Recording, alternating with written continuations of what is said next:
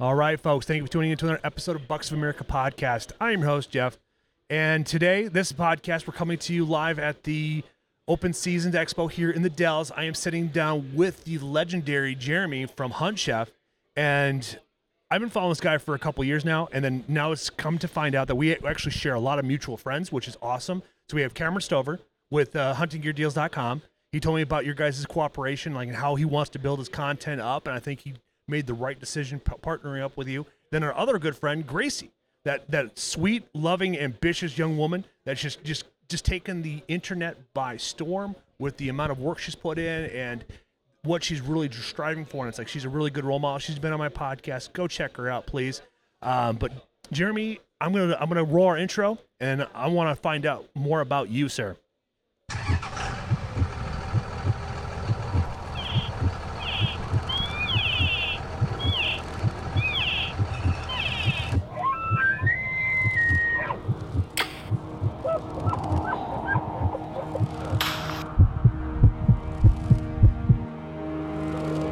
Doesn't it make you want to get ready to go hunting, Let's go now. right? Let's go now. I spent a lot of time we're engineering that to make sure you get you get the, the effect on both sides. So, Jeremy, man, so tell me about like how you got into hunting and then and how that turned into this this beautiful line of products called Hunt Chef.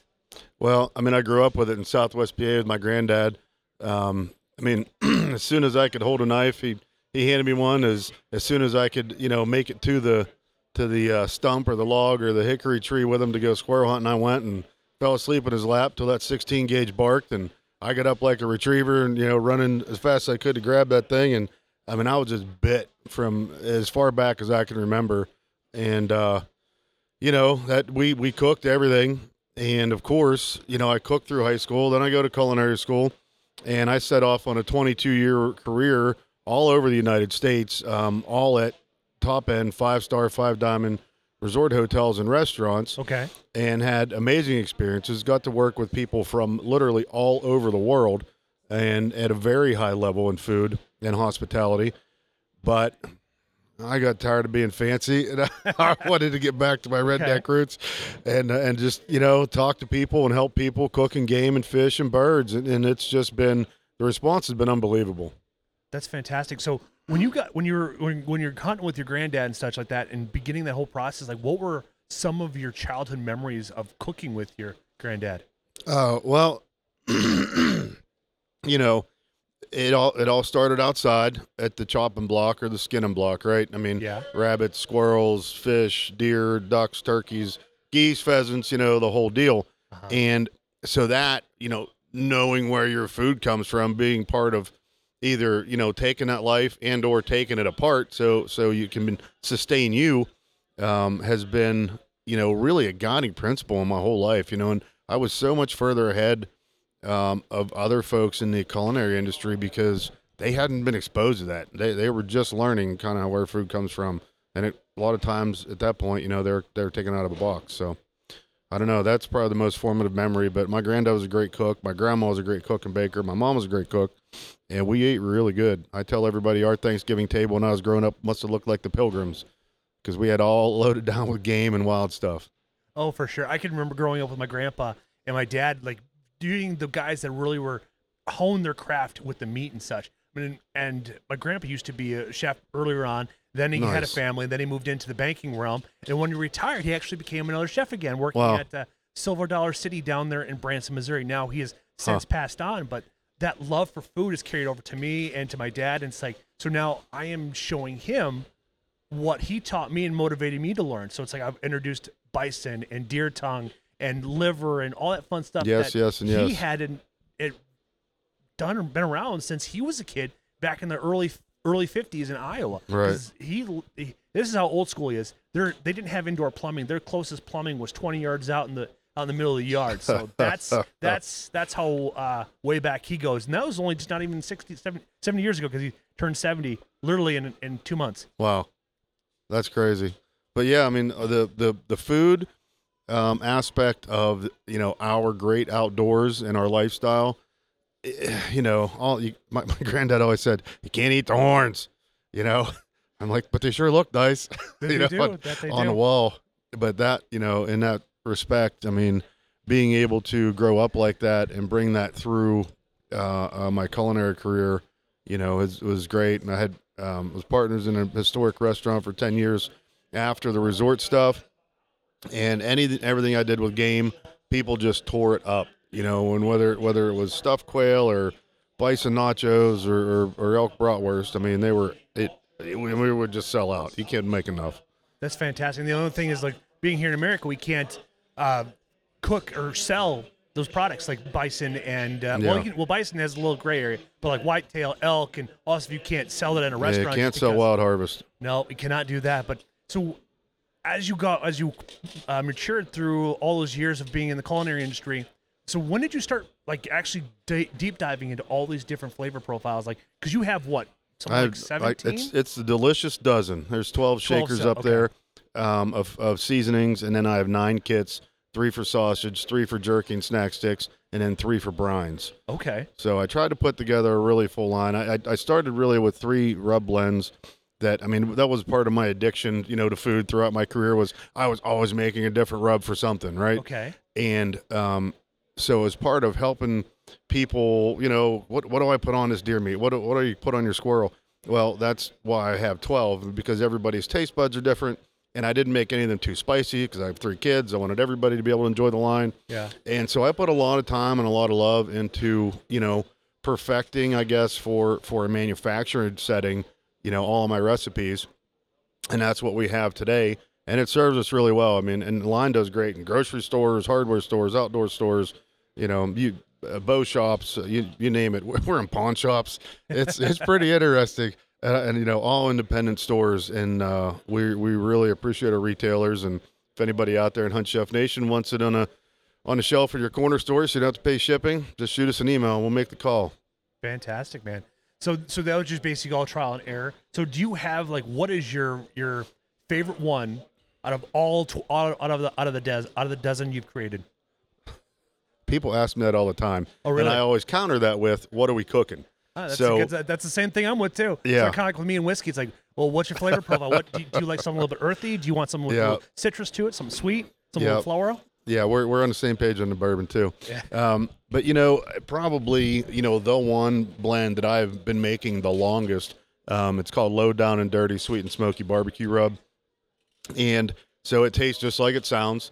Um, sweet, smoky. You know, with with the uh, the barbecue taste you'd like. Course, it's my blend. You know, the my my uh, the the the style, the refinement level on the sugar that I wanted, um, and just enough salt to uh, to be able to eat. You know, the, the the make the meat happen. Makes an unbelievable bark on your barbecue. But I have people put on their popcorn, um, rubbing backstrap chops with it. Uh, people do put it on duck breast, goose breast, you name it. Cure salmon fillets with it. It does it does a lot. That's fantastic. So, what is one piece of meat that you haven't tasted yet that you with uh with this particular low down and dirty rub? Um, I've I haven't cooked groundhog with it. That should be on the list. There you go. Um, hey, go to Pennsylvania. There's plenty of them down there. Yeah, oh, believe me, we, we I've cooked lots of groundhog. Um, but I, you know, come to think about that, I kind of always get stuck in the same vein with groundhog. I love it with like a sweet, smoky tomato sauce and, and chunks of veggies and kind of stewed in a sauce like that, Okay, and then eat it over rice. It's it's awesome. It's really good.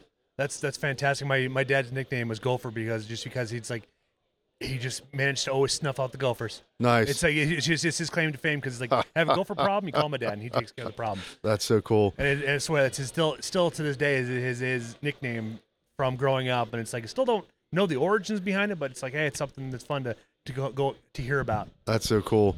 But yeah, I mean, with low down and dirty, I mean, I've cooked so many different species. I mean, snapping turtles to to, to coyote. You know, I mean, and I saw that you tagged me that yesterday about Yeah, it. So I thought you'd get a kick out of uh, that. it's like it got my mouth watering. It's like because I'm I'm weird like that. I like to try taste all those weird different concoctions. Mhm. So how did you? So tell me the breakdown of how this this coyote preparation came into play. Well, so I'm, I'm partners in a TV show on a Sportsman Channel. Okay. Our show is called Mountaintop Outdoors. Uh, my partner's name is Jeremiah Voidhofer. Um, Jay, if you're listening, awesome bird in Texas, buddy. But uh, so he um, was running a trap line on a couple of his deer leases back in Pennsylvania, and he messaged me out of the blue. So I got a dog, I said, "All right, man. You know, one one off the one off the list there." He's like, "You want it?" I'm like, "Bring that thing to me right now." Okay. And it was a big, healthy male, probably pushing 50 pounds. Jesus, that's a You know- monster. Oh, dude, we He's got big, big. dogs. I mean, Yeah. there's, you know, the winters aren't awful, and there's just, I mean, there's so much small game, so many deer. They they can just eat great all year long. okay. So they grow, they get big. Um, they call it like our black bears.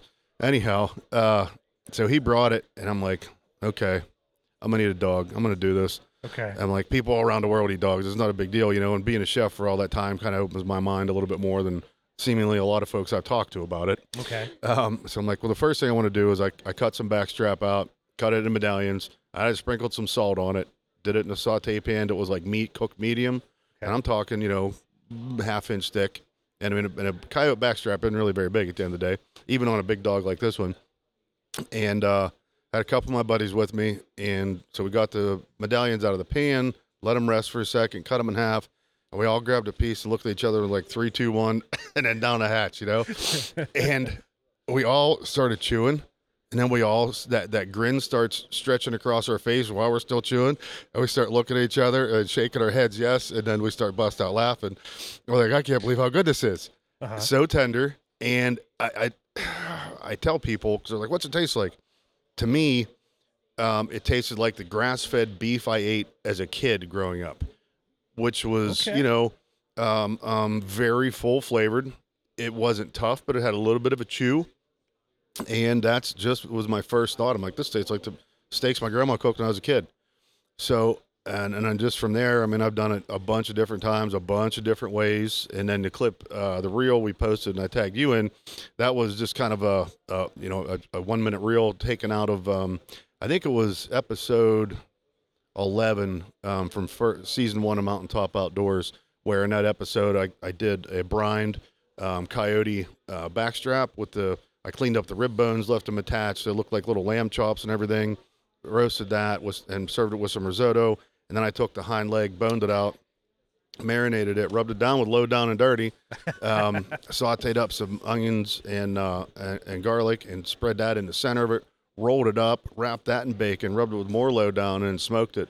And I'm here to tell you, it was lights out, fantastic. Yeah, I saw that. It's like I've been telling people about. It. It's like this is just this is creative. I like that idea behind it. Around here, it's like if you find a, a, a big yo, it's probably right around that 40, 40 pound mark because it gets cold. Mm-hmm. Yeah. There's a lot of competition out here, and there's a lot of people actually go around hunting them and such. But uh, uh, here's a an interesting story for you. So in my home neck of ground, neck of the woods where I used to live in Minnesota, there was a kid here two two. I think it was 2020 or 2021. During that spring, the coyotes hadn't been hunt, hunted for so long that he ended up uh, connecting with 178 dogs Wow. in one season. In one season, so he he went through and just decimated them all. Wow. But the best part was is like he, he just rolled that success into moving towards like asking for more per- permissions. Like this guy's gonna be set up for life for hunting uh, Wow. whitetail. Yeah. How about it? I mean, that's a heck of a story. I mean, that's something you might hear about coming out of the Dakotas or somewhere like that, maybe. But yeah, I mean, you got that many dogs. I mean, think about how fewer pheasants, uh, uh, uh, rabbits, deer. I mean, they're just gone, Yeah, gone. that's the thing. And get this too. Uh, the uh, Department of Resources actually dubbed the the cat, the house cat, as one of the most dangerous species in America, just because of how many animals they kill in one year. Yeah. they, they've they've they've I think they've been credited to to ex- making like three or four different animals extinct. Wow. Yeah, who would have figured that the house cat would be that detrimental to society? Voles, moles, birds, yeah, you- rabbits. I mean, exactly. tearing them all up. And it's like, I, I joke with people. It's like the reason why you see cats is there's no coyotes in this area. Yeah. You get coyotes in the air, there's no cats. There's no cats. They're gone. yeah, that's exactly right, man. It's just it's just so crazy that I that that was just one of those random statistics I just learned this week. It's like I, I gotta say this to somebody. Yeah, I mean it's that's that's I I believe it. You know, I've had cats uh, a lot of different times in my life, and I mean they just they come bringing home trophies all the time. Yeah, the thing is they don't eat. They don't always eat. They're like they're Mhm. serial killers. They're just bad as wolves. Oh yeah, well you know, and it's like the the old phrase, the cat playing cat and mouse. Well, I've I've watched. You know, we have three cats in the house now. They'll bring a, a mouse in and just drop it, and then spend the next three hours chasing it and just torturing its life. Yeah, that is so. That is just something so crazy. And I have a dog. Or well, here I think it was 2017, and we, my wife and I moved into this apartment, and we had two mice running around. I told my dog to go sick them. By the next morning, by the time I woke up, both the mice were dead at the door. Wow. Yeah, she. That's a she's good dog. She, has got a red. She's got rat terrier mixed into it, and it's like that's. Oh, there you that- go. That's ran ran into it. It's like if I do a squeak with the with the uh, squirrel call, Yeah. she's like ready to go, but she's but she's afraid of guns. It's like I took her out with a 22, and it's like Yeah. and got her to tree a couple of squirrels, but then I fu- cracked off around, and she oh she just ran. She took off. Get get it. Get a 17 caliber air rifle That's that. I thought about doing that next, but if now it's she's legal for the squirrels in your area. I don't know. I, I I have to look into it, but she's 15 now, so it's like Oh, I- boy. So I just kind of she's she's kind of she's kind of a princess. Yeah. she she gets. a I little- get it 100. percent 100. percent So no, do you, you you got your kids involved in hunting too, or do they gravitate to your passion? Yeah, you know, it's they're they're they're not as crazy over it as as I was. You know, at that age. Okay. Um, um, I think that they definitely like it. They know where that's how you put food on the table. Um, doesn't have to come that way, but uh, when we're we're fortunate where we live that I mean, so many kids hunt, and it's on Facebook feeds, it's in Instagram feeds, it's on TikTok, and um, so you know they're they're they're good with it. And uh, my son more than his two sisters, but you know he's killed. You know, when I was growing up in Pennsylvania, I couldn't actually hunt. I could tag along with my granddad, but I couldn't carry a shotgun or rifle and go hunting until I was 12. I mean, my kid killed his first deer when he was six, and he's got more deer, dead deer now than I did. I think by the time I turned 18. okay. You know, so it's uh, it, it's it's ground blind stuff, it's crossbow stuff, but it's they're they're out there. I mean, I tell people all the time that's another part of the my passion and the mission with my company Hunt Chef is to help get the next generation into the outdoors. I always tell everybody I'm actually going to do a cooking seminar here this afternoon, and I'll give the same spiel. You know, kids today have so much more going on sensory wise than you know, say I did when I was growing up. It's more sports, more school activities, the the video games, the the YouTube, TikTok. I mean, it, it's it's insane compared to what What it was when I was growing up in the when, 90s. You know, ran out the back door with a BB gun I got home from school. You know, shooting GI Joe guys I set up in a line. I mean, and um, so if you're fortunate enough, I always say to get them out there, get them on the water in the woods. Then you're fortunate enough to catch something or shoot something. Then you get them back to the house, the shed, the barn, whatever you're working with. Say, okay, now we're gonna ta- we're gonna rip the guts out of this animal. Mhm. Then we're gonna rip its hide off. Then we're gonna chop it up and put it in bags and put it in our freezer. You know, and and that saying it like that to a lot of these kids that are growing up on social media and on YouTube, I mean, it just doesn't register with them. I mean, the looks you get is crazy. Um, but then, especially from my standpoint with the food and the cooking, is that so you've got them all you got them all that way. Now get them in the kitchen and really show them life skills, how to feed themselves. Two, you know, be able to appreciate that animal that you harvested, and three, just keep that bond, you know, that much tighter. Because you know, if Johnny or Susie get two or three deer meat recipes that they're good with, or or, or they they're really good at uh, frying some fish or something, I mean, they're going to be proud of that, and you know, being able to highlight that, and they can take it with them the rest of their life. So it just brings everything full circle um, from the harvest and, and life standpoint and lifestyle standpoint, and you know, we, we don't have enough of that these days, in my humble opinion. You were exactly right. Growing up in the '90s, we were uh, every weekend during the from uh, growing up in Iowa at my dad's house. We would be from September from October until February. We would be hunting small game, we squirrel, rabbits, pheasants, and then uh, I never really. I don't. My dad never included me doing the whitetail hunting until after I was out of college and got into whitetail hunting. So I could cut my roots on that. But come to find out, my dad was never really big into hunting, and it's like that time during Christmas to New Year's. That's muzzle late season muzzleloader for him. That was just kind of his way of handling his mental health. Yeah. And like having that break away from it. wife and the kids. And so now I understand more as an adult and as a parent why he did that. It's like, and, and I don't, I don't uh, look down upon him for taking that time for himself because it gives himself to hang out with the guys and be one of the Mm-hmm. Yep. boys. And but the upside was is that during the whole entire week, even though I wasn't hunting, but they would come back and just watch because my dad was a single Mm. and had a ma- monstrous garage, so it was not uncommon to see eight to nine deer throughout that from Christmas to New Year's, just full of bodies. Yeah. and then they would, they would they would go hard that first weekend. They'd be party hunting there, and then we'd turn around and they, they'd be hanging there and they'd be dry, and then then come that next weekend when everybody tagged out, then we'd go ahead and we start cutting everything down, breaking Mhm. down, and then that's when I got to learn how to cook. And like when I first found out like frying deer medallions and stuff like that, and then just watch them cut it, batter it up with some salt and pepper and some flour, throw it in a hot vat, and that's what they all did. And so still to this day, it's translated no longer to hunting, but it's moved into fishing.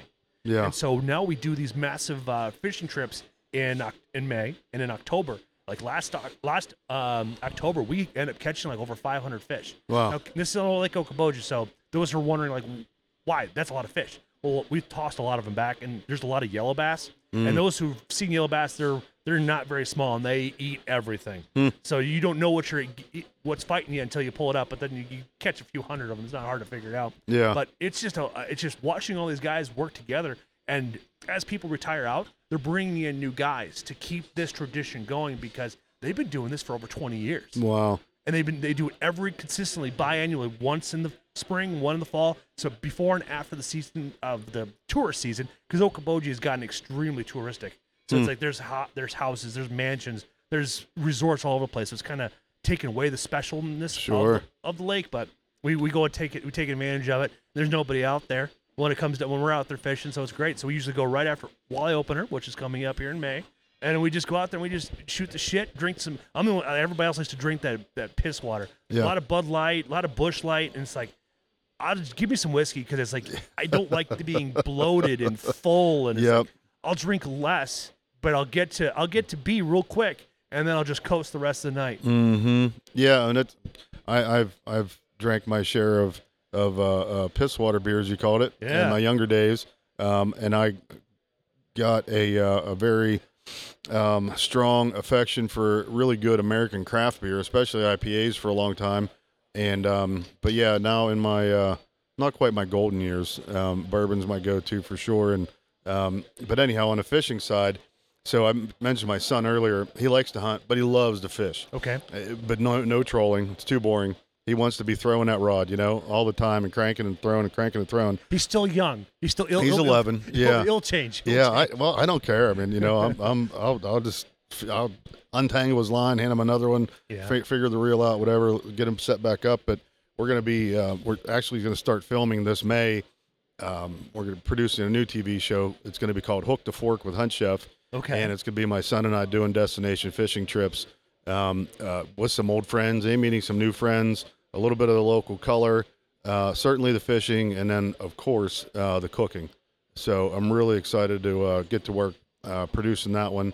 Um, I think he's really going to enjoy it. I've tried to explain it to him.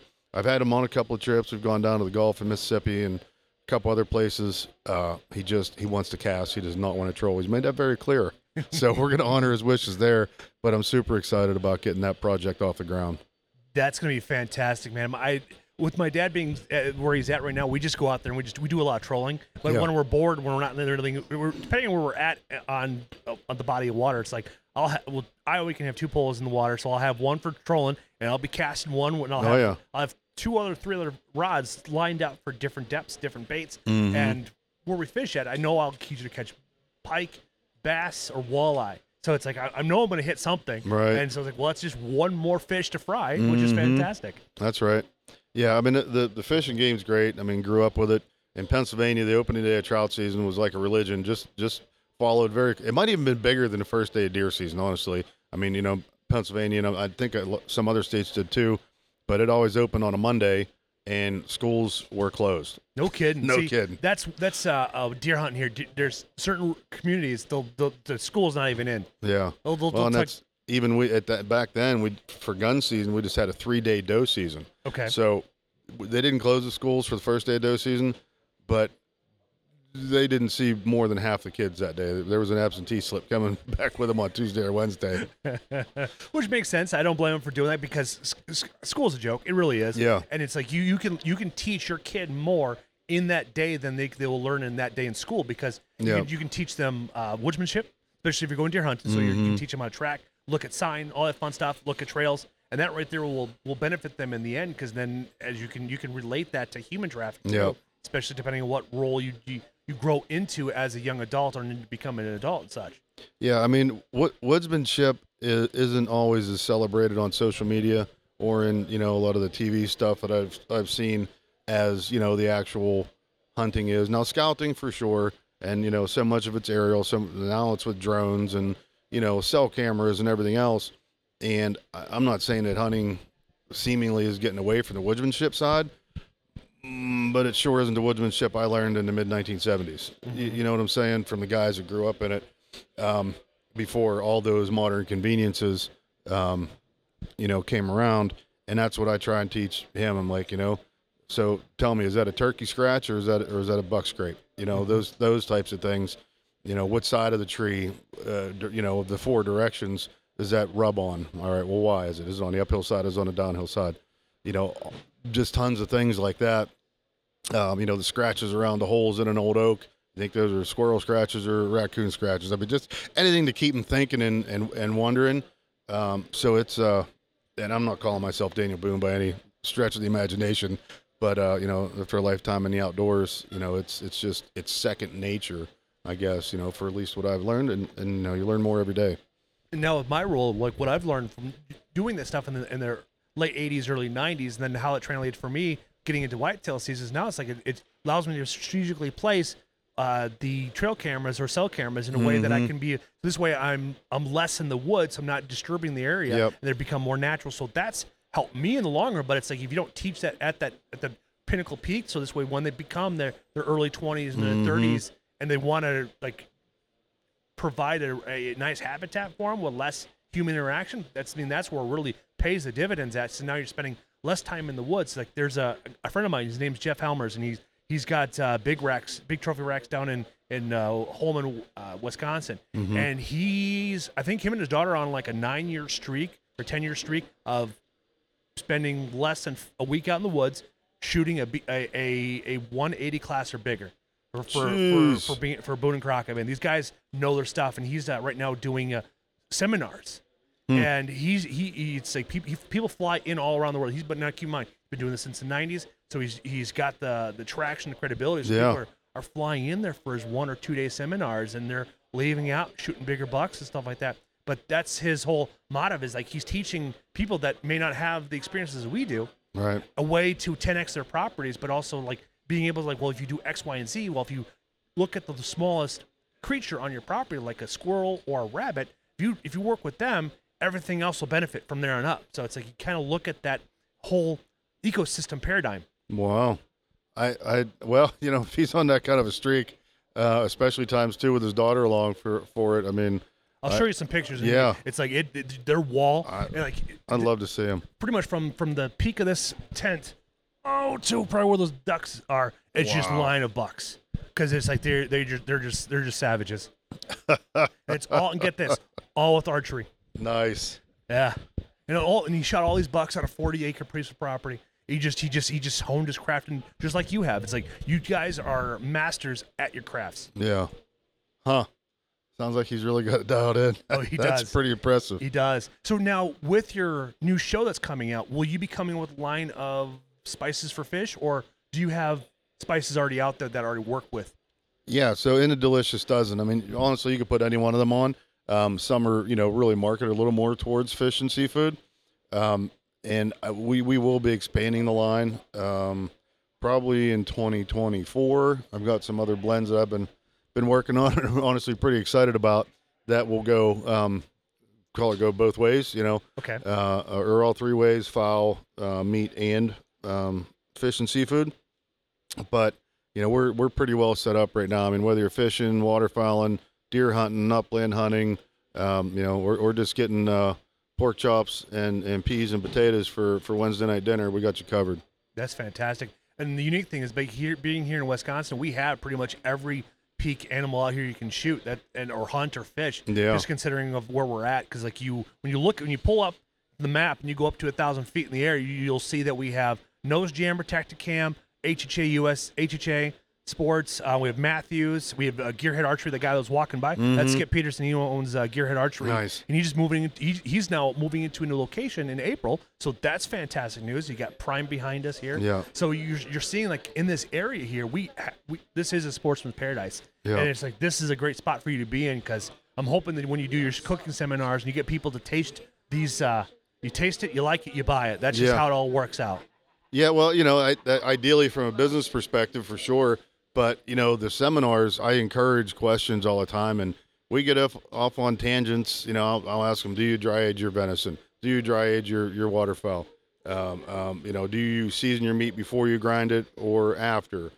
And just getting people's feedback because there's no wrong way to do anything with food as long as you're happy with the outcome. Yeah. Um, and being, you know, uh, kind of a sponge my whole career and just asking those questions and learning from other people, not stealing secrets or recipes, but, you know, if you're like, I'm not giving up my recipe, that, shame on you. You know, why wouldn't you let the rest of the world benefit from it? Um, now, from a business standpoint, I'm not giving away these 12 blend recipes Obviously, anytime yeah. soon. Um, but you know that's that's like uh, giving your competitor the, the blueprints to build the same truck that your plant's building kind of thing hundred Um, percent. but as far as anything cooking wise um, you know when we do the seminars i i love to you know ask questions and get people's feedback. And then i also do another one a lot uh, that right now because i don't have any whole carcasses but i do what i call the hunt chef one man deer breakdown because i think it's an impediment to a lot of people who maybe want to get into hunting or get back into hunting um, but aren't quite sure how to like butcher and and take an animal apart. And then also there's people that have never done it they've always even from when they were hunting as kids with their parents they always dropped it off the processor so they never were exposed to that piece that's a lot of people that fit that vein I, I- it's it's more than That's you would hundred think percent correct. I had you know. I had a friend of mine. They they were down in Iowa here a couple of years ago. They shot a bunch of deer, but they went to go drop them off, and the deer processor said, "No, we're not taking. If it, it has to be deboned if, in order for us to take it off." I'm not sure if it's coming down to space, uh, USDA, or they just don't have the time for it anymore, or the skills, or the the the, the, the market Yeah. doesn't have any skills to be able to bring on people to do it. Yeah, label. There we go. Because skilled labor is not cheap, and when you're breaking down a deer to to maximize that uh, that uh, that whole process, it's like Sure. you don't want to hire the wrong person in there. So they didn't know how to do it. So, but I knew. So it's like we spent. I went down there. They ta- they shot two massive bucks, and we spent Wow. uh, 12 hours a piece on each one of those bucks and breaking them all down and showing them and teaching them what to do and how to break them off the bone and and like what you can do to to to like if you're going to be like saving this for a later date, like a like a year down the road Mhm. or something like that. Showing them like techniques to keep the silver skin on there and looking for the uh, uh what's what we're looking for those um scent glands and stuff like that. Mhm. Removing those. And this is stuff they didn't know about because it's like they, they had that luxury of doing it, which is awesome for him because now as a father, and he was a father of four, Right. he- he- that, that was the way to to save time. well he's got all kind of uh, uh, unskilled labor at his disposal there i mean he should Well, now they're all in their now they're all in their forties, so it's Oh. like, and, and now they're all in the house. But you gotta Yeah. rewind back in the 90s It's Mhm. like trying to balance that all out. It's like you, that was the best way to do it was to be able to run and drop them off. So now he's able to slow down, and it's fun. We'll set out there. We'll, we'll, we'll spend the whole day out there. We'll listen to jazz. We'll be listening to a whole bunch of stuff. We'll bust out the bourbon and. Love it. It, it sounds like it's just it's it's a it's like almost like a second dad to me, just because I'm teaching. like we have a really good symbiotic relationship. That's great. You know, and those the uh, the one man deer breakdown seminars. The the other thing I hear is, you know, well, I've been happy with taking it to the processor and fine with taking to the processor, but you know, his price has gone up like fifty bucks a deer in the last f- four years or whatever. Or you also hear, you know, I dropped off a whole deer and I got like eighteen pounds of meat. So I feel like I got ripped off. Yeah, you Uh, did. you, you, you know, you ask a room full of people enough times, you know, you, you get a lot of different answers. So, you know, I'm I'm talking to people about whether you got a picnic table outside, a folding plastic table in your garage, the bed of your truck. Um, you you you can do this, you know, and, and there's there's not it's not uh, it's not too cumbersome. You know, you can you can find somebody that's got a uh, kind of an empty lot.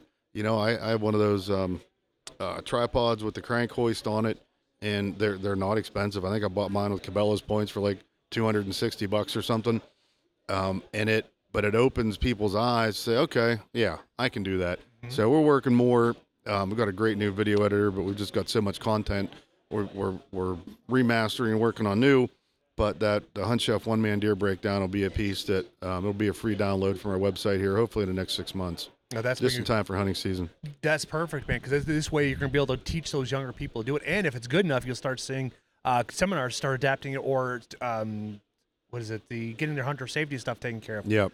That'd be a great inter- way to introduce that to the DNR and stuff like that. To have you as a role model break it all down. The best part is then you can roll that into Well, this then you just go from cutting this off, throw it right into a hot pan. It's like, hey, Mm-hmm. look, now you have something to eat while you're breaking this down. That's right.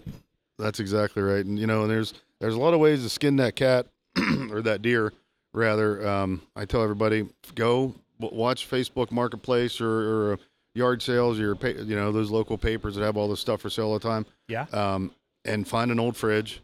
You only need to run it, you know, maybe a couple months a year because you can take the whole thing apart and stack it up in there, and then you can pull out one shoulder, one hind, you know, whatever at a time. You know, tonight when I get up from work, I'm going to work on breaking down that neck roast.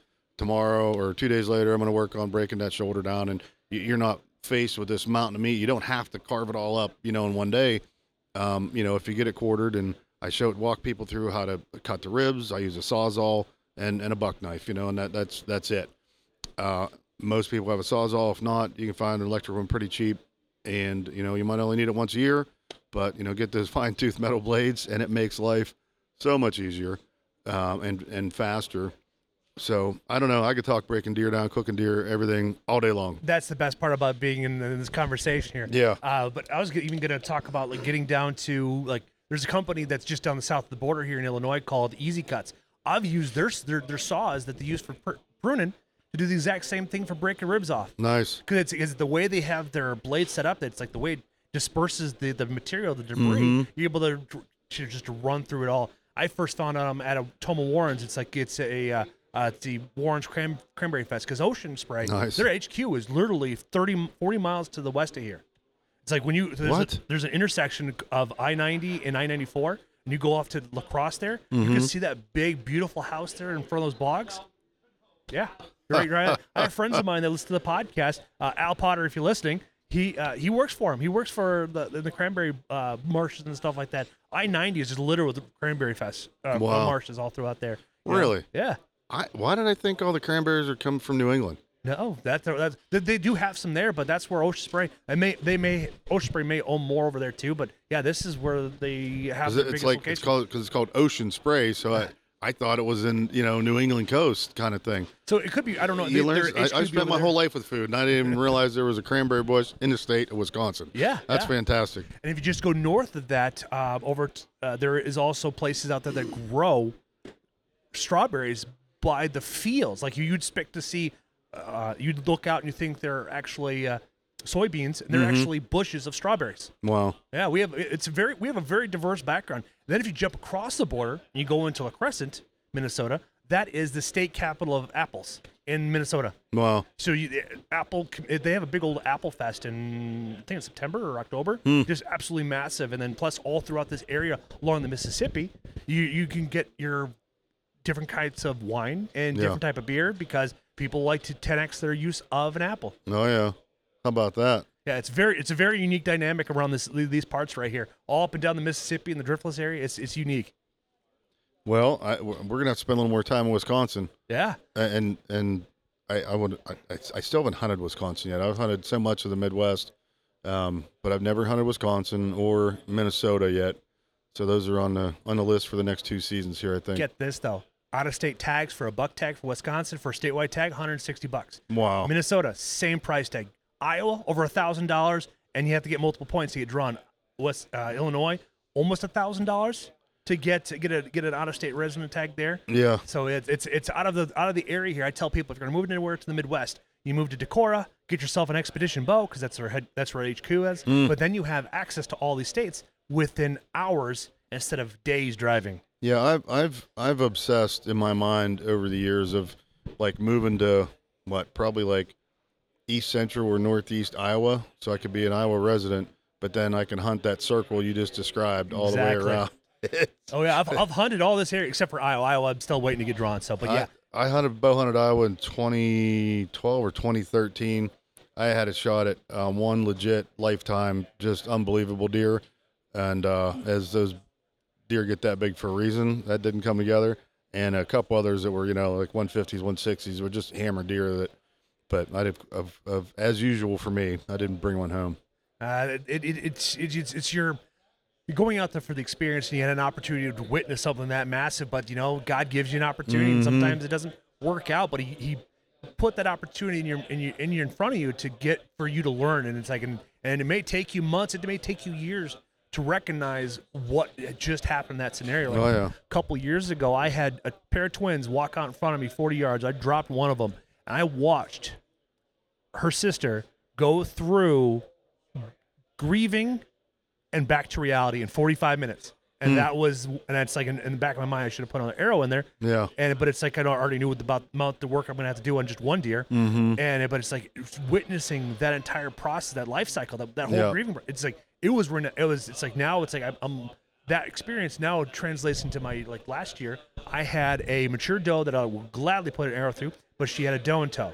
Yeah. And then then not even three minutes later, a spike buck comes through. It's like I bet she goes in the heat more than once. And Yeah. it's like I'm gonna let her walk. And, and the landowner I was hunting on told me like you have a doe out there that has a doe and a spike buck in tow. Leave her alone. Like she's not on the hit list because if she goes into into heat more than once, man, you got yourself somebody to help ten extra property. You may Yeah. have more does, but hey, Sure. you get there's more meat in the freezer for you. That's right. Exactly. Yeah, I don't know. I I I love the chasing big deer in the Midwest. It's been a passion for I don't know, 25 or more years now at this point, and uh, it doesn't seem to be fading in the least. I moved to an area where it's like literally five minutes from my doorstep to public land. It's 2,600 acres. Nice. but it's all bluff country so it's like you're it's like i need to i've been hammering it this the spring to like paying attention to where the all the travel is and such so this way then when i go out there in the fall i'll be able to set up on a nice easy spot Yeah. It's thick brush it's like there's bucks in there like the first time i ever stepped foot on there 45 minutes to dusk i just in the little holler the, the the thermals are in my favor. The wind was in my favor, and I just did a simple bleat with my uh, just just did a bleat without a call. Just like well, first time out here, see what happens. I had a buck walking 30 yards in front of me, but there were so many these little itty bitty twigs. Yeah. There's no way I was gonna No stitch one in there. And likeliness is is like I'd probably hit one of those or put a bad shot on it. So right. I'm just gonna let it walk. But it was still cool because it's like Yeah, buddy. it's just it's like 45 I'll minutes light up your there. fire right there. Oh, it did. It. I, so I came back there again and continue exploring it and such. And it's just it's it's a lot of it's it was a lot of work to get to to back where it was bedding at. Mm-hmm. But now it's like I just kind of be a little more open to it because I noticed there's not a lot of people that hunt that area because it's very thick, a lot of buck brush in it, so you have to wear thick layers underneath your clothes. Because it's like they have those little those thorns, Yeah. And I get I, I came home and my legs were all cut up and stuff like. Because like, but if you want to get after the bucks, you got to go where nobody Yep. else is willing to go. Yeah, we got to hunt them where they're at. I may be a big dude, but it's like when I'm deter- when I'm determined, I will figure it out. Right. I hear you. Yeah, I mean the the the, the trees I've climbed in pursuit of whitetails and and the hillsides I've been up and down and the the the brush patches and the briar patches. Uh, you know, it just what doesn't kill you makes you stronger. There, exactly. So, is there anything else that we have not covered you want to talk about before we close it out? Um, I don't think so. Just you know, we're we're in pursuit of you know growing the company. Um, we're always looking for new retailers, and we're we're just we're while we're trying to grow a business, you know, and make sales. We're also really trying to spread that gospel. You know, that the outdoor lifestyle, bringing a full circle. You know, eating what you kill. You know, is I, I trademark that. You know, that's that's what I live by. And um, anything that anybody has going on um, that we could either attend or contribute to that is helps get kids in the outdoors, um, whether it's on the water in the woods, and be part of you know helping those kids understand that you know something has to die in order for you to live, and when you take that life, you know uh, respect it, use use the whole thing. Um, so if anybody has anything going on like that, we'd love to talk to you. Um, but past that, man, we're just we're on the road. We'll be off the road in two weeks and opening our new store back in uh, Uniontown, PA, first week in May. And uh, we've got a busy summer lined up. A lot more seminars, a lot more shows, and uh, a lot more fishing to film that uh, new show, Hook the Fork with Hunt Chef. I'm, I'm excited to watch it. Watching your son out there fishing and stuff like that, it's gonna be it's gonna be it's gonna be fun watching his face just light up with the excitement of that hook just going just that, that line just zinging out there. Yeah, I mean, there, there's you know, as a as a parent, a father, I mean, there's nothing else like it. Nothing like it. We put we posted a reel of uh, him getting his uh, crossbow kill on a. I thought it was gonna be like a five point or something, and it wound up being a half rack. I went, and that deer stopped broadside, stared at, right at us. I said, "Do you want it?" And I didn't even get him out of my mouth, and the bolt was gone. Right, double lung. Deer didn't go 30. It was Beautiful. Oh man, I was coming apart at, at the seams, coming unglued. I was so excited and happy for him. That's So- fantastic. Well, thank you, Jeremy, for taking the time to sitting down with me. My pleasure. I love your product, man. I, I, I'm looking Thank forward. you. I'll do the exact same thing I did with the rack of ribs when I do my prime rib and just start the whole entire day of the process of what I do to get it rocking it. and rolling. Love it. Thanks a million, brother. Really appreciate the opportunity. You're very welcome.